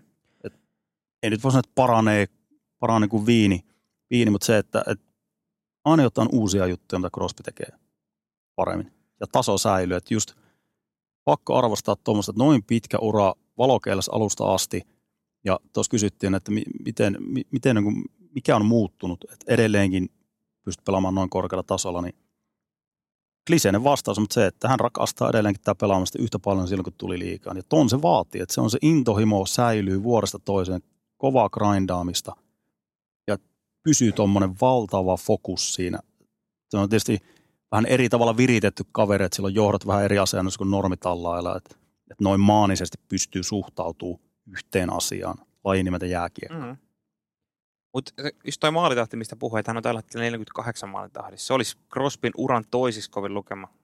Hän teki silloin kausi 2090 paino 51 maali. Mitäs Crosby vielä 36 vuoden vanhoilla päivillään painaa tuosta uransa toisiksi kovimmat maalimäärät? Miksei, jos vähän kiihdyttää tuosta ja penssi parantaa, niin rikkoi sitä 50 maalia. Ihan täysin mahdollista. Se olisi aivan jäätävä suoritus, kun vertaa vaikkapa vanhaan kilpaveljen Alexander Ovechkinin, joka on hyytynyt aivan totaalisesti. Kyllä. Toki kaksi vuotta vanhempi pelaaja, mutta kuitenkin ja vähän eri, eri profiilin No pelaaja. vähän joo.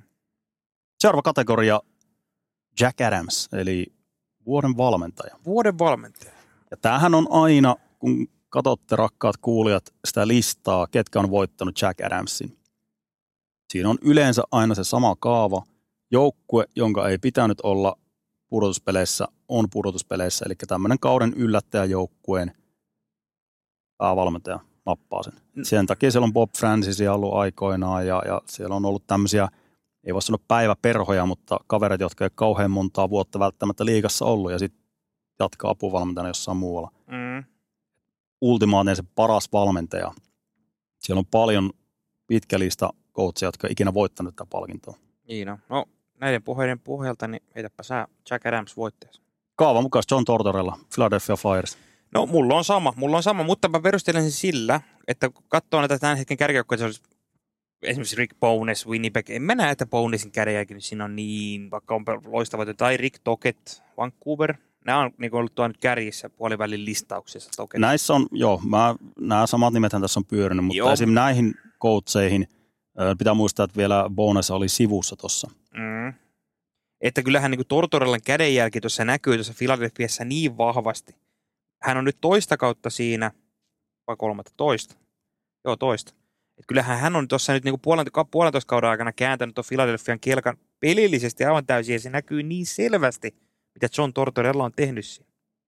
Niin tässä on tietenkin, otetaan nopeasti Rick Toketista, että, että onhan hän kiistatta tehnyt hyvää työtä siinä mielessä, että, että niin kuin saanut noi kärkijätkät taas pelaamaan sillä potentiaalisella ylärajoilla ja mitä on kuullut sieltä, että semmoinen kulttuuri, minkä hän on tuonut siihen. On, se ilmapiiri oli aika, aika tulehtunutkin jossain vaiheessa, mutta se, että on vähän tämmöisen vaikeiden kausien jälkeen, että siellä on ollut ne palaset kyllä kohillaan ja katsoo näitä niin yksilöitä, jotka tuossa nyt on hinannut tuota joukkuetta, niin onhan siellä kärkiosaamista ihan valtavasti, kun taas Philadelphiassa ei ole mitään supersankareita, jotka tota porukkaa. Että se on aika tasainen. Silloin kun Tortorella tuli, niin siellä oli todella paljon tämmöisiä nimettömiä pohjaketjun pelaajia. Treenikämpästä lähtien se oli se kilpailu pelipaikassa tosi kovaa. Ja ihan puhtaasti näytteen perusteella on pelipaikka irronnut. Ei niin, että siellä on joku kärkivaraus ja annetaan puoli-ilmainen pelipaikka ja sitten katsotaan, miten siinä käy. Mm. Tuommoinen uuden identiteetin luominen, mikä Philadelphialla on, se on hyvin tunnistettava joukkue kaukalossa. Se perustuu aika perusasioihin. Puolusta laadukkaasti ja nimenomaan semmoinen sitkeys, työmäärä, se on, se on tapissa Philadelphialla joka ilta, koska ilman sitä ei Philadelphia olisi noin korkealla. Et siinä on semmoinen vanhan liiton coachina vaatimustaso on aivan eri luokkaa kuin aikaisemmin kyllä, Philadelphiassa. kyllä, kyllä. Ihan tämmöistä perusasioista. Sitten päästään niihin pelillisiin nyansseihin. Että onhan tuo valmennustiimi totta kai. Ei siellä niinku vaan hearts and ballsilla vedetä eteenpäin, vaan kyllä siinä pitää olla rakennettakin. Mutta se lähtee, että joku rakenne voi toimia, joku pelitapa voi toimia. Kaikki lähtee sitoutumista, työmäärästä, vaatimustasosta. Ja tämän Tortorella on tuonut. Joo, kyllä jos, jos Tortorella Philadelphia vie pudotuspeleihin, niin sitten hän kyllä ansaitsee tämän mun mielestä myös kauden lopussa. Kyllä. Tällä, tällä päivämäärällä kerrotaan noin Philadelphian pudotuspelit todennäköisyys 55. Näitä silloin ristolaisellekin maalailtiin. Hän ei ostanut, Ei ostanut hirveästi, joo. mutta 55. Eli hyvissä ollaan vielä. Jo- John Tortorellahan, jos voittaisi tällä kaudella Jack Adamsin, niin nousisi tämän palkintokategorian historian jaetulle kärkipaikalle. Kolman, kolmas olisi. Hän on voittanut 2004 Tampassa Kyllä. ja 2017 Kolumbuksessa. Tämä on aika pitkä periodi, jos tulisi 20 vuoden välein Jack Adamsin Tortorella. Mutta kol, ainoa kolmen kertaa on Pat Burns, joka kolmessa eri joukkoista Toronto, Boston, Montreal otti tuo kaseri ysäri akselilla noita. Ja väitän jopa, että toi, kun Jim Montgomery voitti viime vuonna, niin ei voita tänä vuonna. Ihan tuosta syystä, että se tulee tätä Montgomery edelleenkin, että sieltä on yhtäkkiä poistuu Bergeron, Krejci. Ei silläkään, onhan siellä ihan huippupelaajia, johtavia pelaajia joukkueessa, mutta se, että toi ei ole millään tavalla romahtanut tuo Boston. Ei olekaan, ei olekaan. Toki se täytyy sanoa, mitä alussakin puhuin niistä, että ei ole mitään väliä, miten, miten loka-marraskuussa menee niihin, kun katsoo esimerkiksi viimeisen kahden kuukauden sarjataulukko, niin ei Boston, se on siellä aika keskipakassa. Se on mielenkiintoista nähdä, että mihin Bostonin laiva tästä lähtee, koska jos ne jatkaa samaa rataa, ne menee pudotuspeleihin sitten siihen keskipakan joukkueen, eihän sitten kukaan enää muista, että miten ne on alkukaudesta. Alkukauden suuri, suuri posi, mutta nyt on Bostonkin jonkinlaisella vedenjakajalla. Kyllä, mutta pisteprosentti edelleen sitä 70 siinä, että On, on, on. alaspäin Ei romahdus tullut. Ei romahdus tullut. Tässä on nämä perinteiset palkinnot. Meillä on vielä kolme palkintoa, jotka ei käsittääkseni ole NHLn virallisilla listoilla, mutta otetaan alkuun läpimurtopalkinto. Eli palkinto pelaajalle, joka on sanoa, puskista noussut tänä vuonna. Mulla on tämä, me ollaan käyty läpi, mutta Noah Dobson.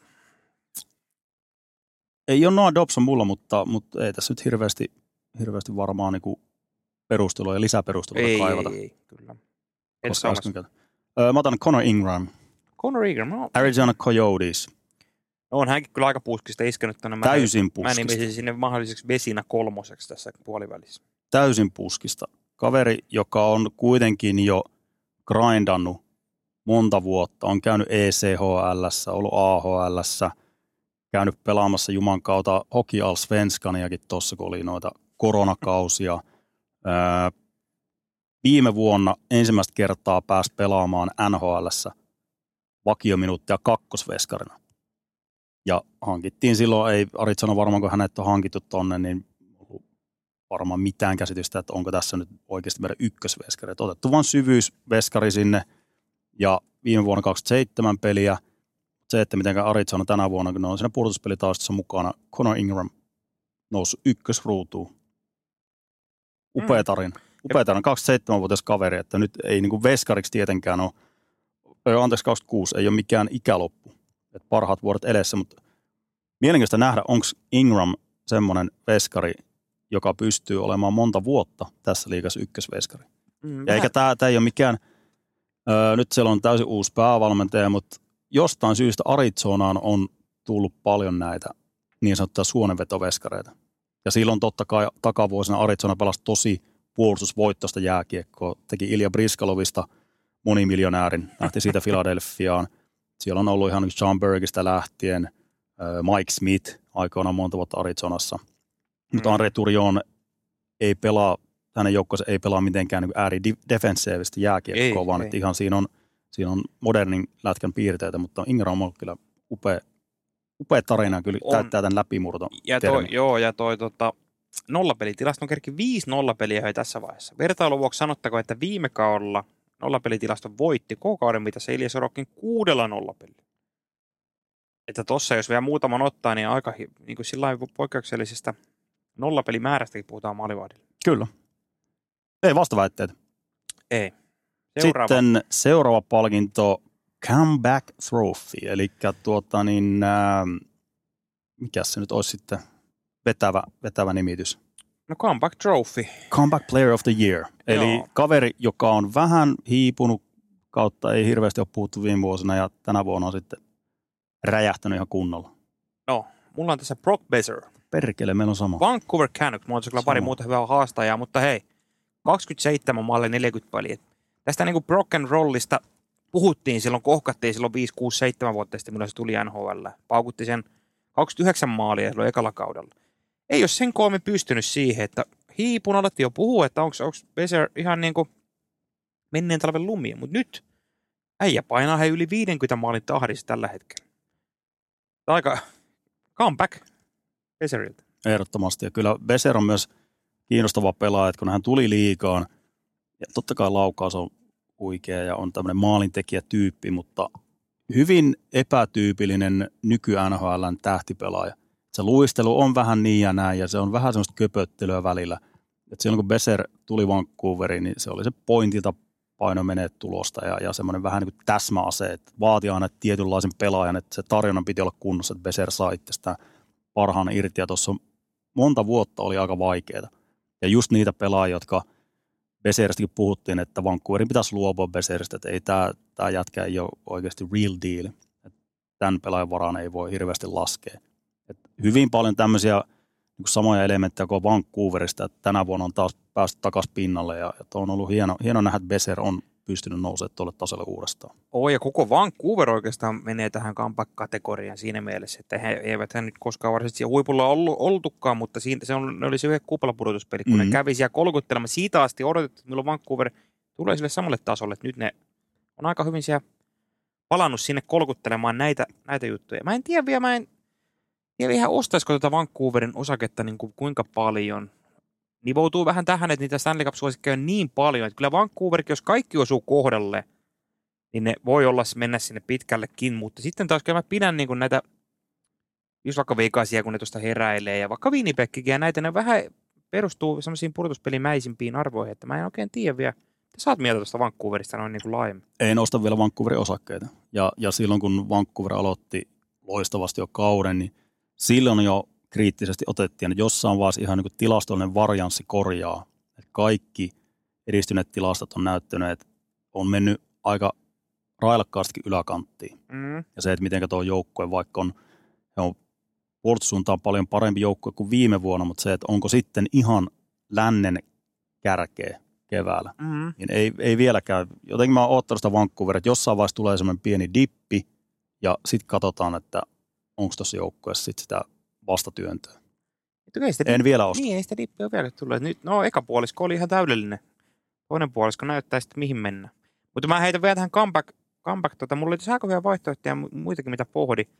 esimerkiksi San Couturier siinä mielessä melkein kahden vuoden tauolta tullut tuohon Philadelphiaan No todellinen comeback. ehdaksi ykkössentteriksi.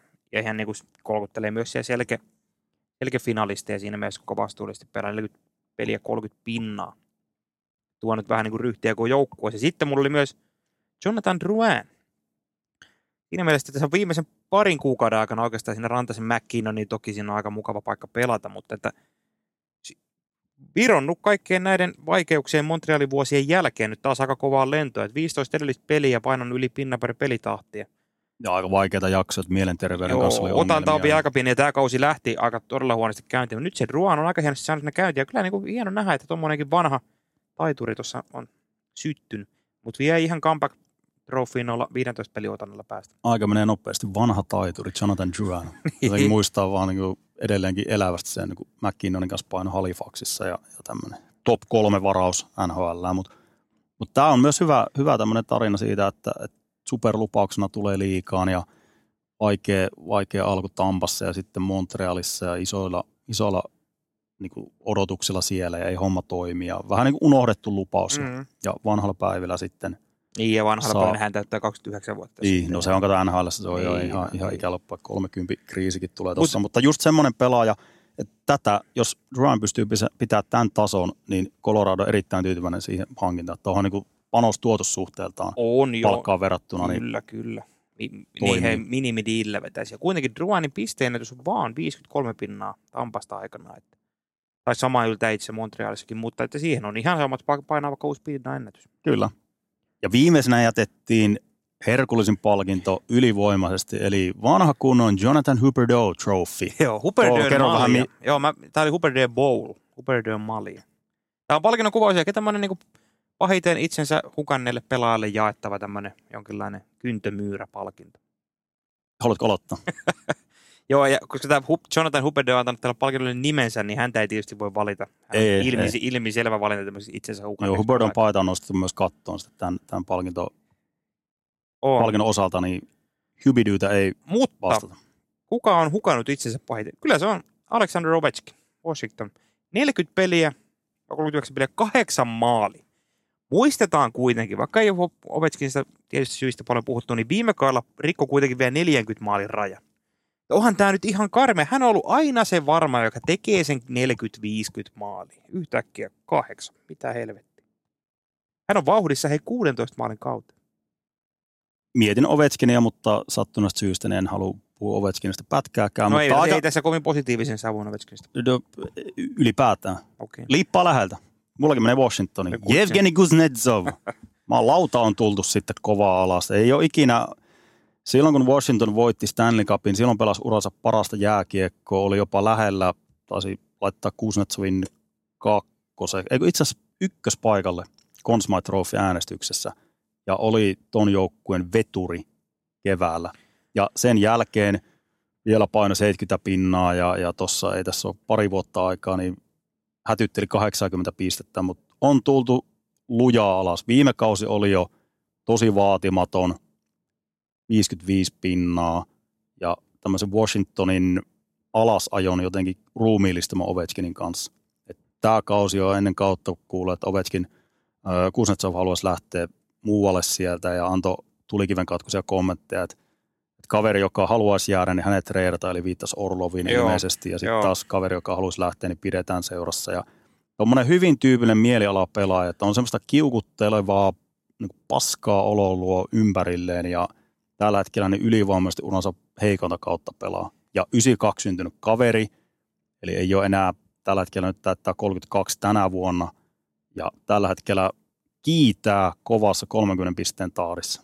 Ja pitäisi olla ton joukkueen edelleenkin ihan runkosentteri, kaveri, joka johtaa toista tulosketjua, hyvin kaukana siitä. Että voi olla, että Kuznetsov on semmoinen pelaaja, että ei montaa vuotta tarvitse enää NHL valoja katsoa ja sitten sen jälkeen hänet löydetään jostain KHL. Paljon jos hänellä on sopimus teille, niin ihmettelisit, että olisi KHL ihan piakkoin. Koska Siis semmoinen potentiaalinen pelaaja, joka vaan haistettaa paskat ja lähtee Joo, koska ei niin, niin, ihan sama oikeastaan sopimuksistakin riippuen. No kaksi, tämä ja ensi kausi sopimusta, mutta onhan näitä nyt nähty, että venäläiset on lähtenyt sinne kesken sopimuskauden. Radulovit ja ketä sinä aikana. Mm. Mm. Mutta ei tule paljon kyllä pahempaa mielialapelaajaa NHLstä mieleen kuin Jevgeni Kuznetsov. Jos ei nappaa, niin ei nappaa. Oo. Ja hän osoittaa sen sitten. Oo. Mutta se täytyy oikeasti sanoa tästä Washingtonista, että kuitenkin Ovechkin ja Kuznetsov, mikä me nyt valittiin tähän Uberdyön maljaan voittajiksi, niin silti, Ove- Ovechkinhan muuten yllätyin tässä, kun katsoin, hän on silti Washingtonin paras pistemies 27 piste. 27 piste! Mutta täytyy kyllä sille Spencer Carberille nostaa hattua.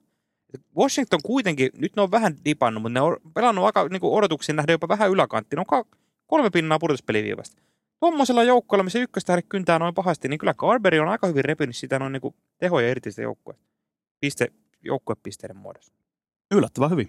On. Kyllä, joo, pitää antaa tulokasvalmentajalle pisteet siitä, mutta jotenkin tuo Washingtonin ydinryhmä tällä hetkellä, niin vähän hirvittää. On semmoinen Ovechkin, Kuznetsov, Mm, John Carlson. ja sitten kun siitä putosi vielä Beckström pois, joka oli kuitenkin ihan, ihan Ovechkin ohella, on oikeastaan voi sanoa, että semmoinen niin kuin monessa mielessä tärkeämpi pelaaja Washingtonille, nimenomaan se niin pelillinen esimerkin näyttäjä, niin hän tippui riveistä ja sitten siellä on nämä veijarit näyttämässä eteen. Niin mietin kuin TJ Oshie, 24 peliä 4 plus 2. Mietin itse asiassa Oceakin tuohon, mutta tämä nyt oli tämä Nythän sinne pikkuposia annetaan Washingtonin suuntaan. Nythän sinne on Max Pacioretty ollut mukava nähdä pitkästä aikaa. Siinä on hyvä mielen tarina. Mies tota takaisin. Kuitenkin viime kausi oli se Carolinassa ihan muutama peli.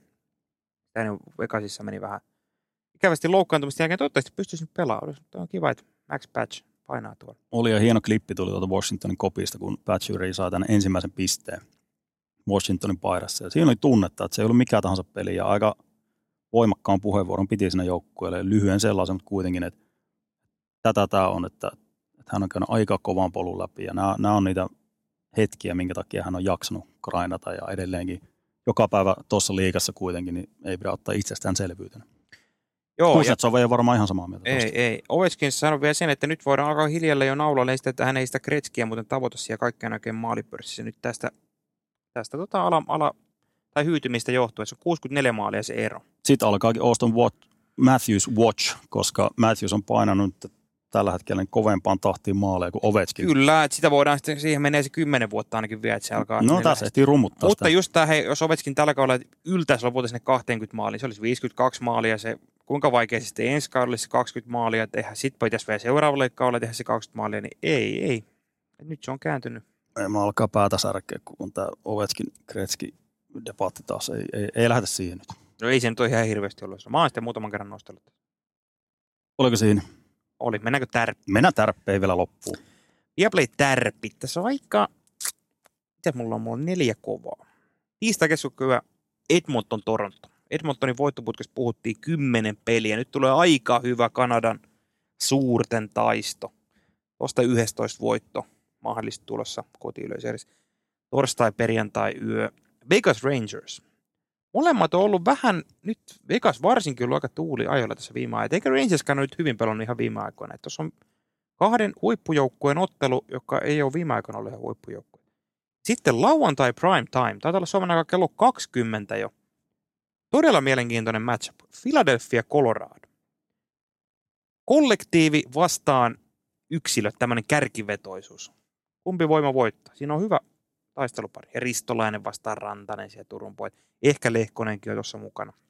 Ja sitten lauantai sunnuntai yö Battle of Alberta, Calgary, Edmonton, Sea of Ready edessä siellä Saddle Domeissa.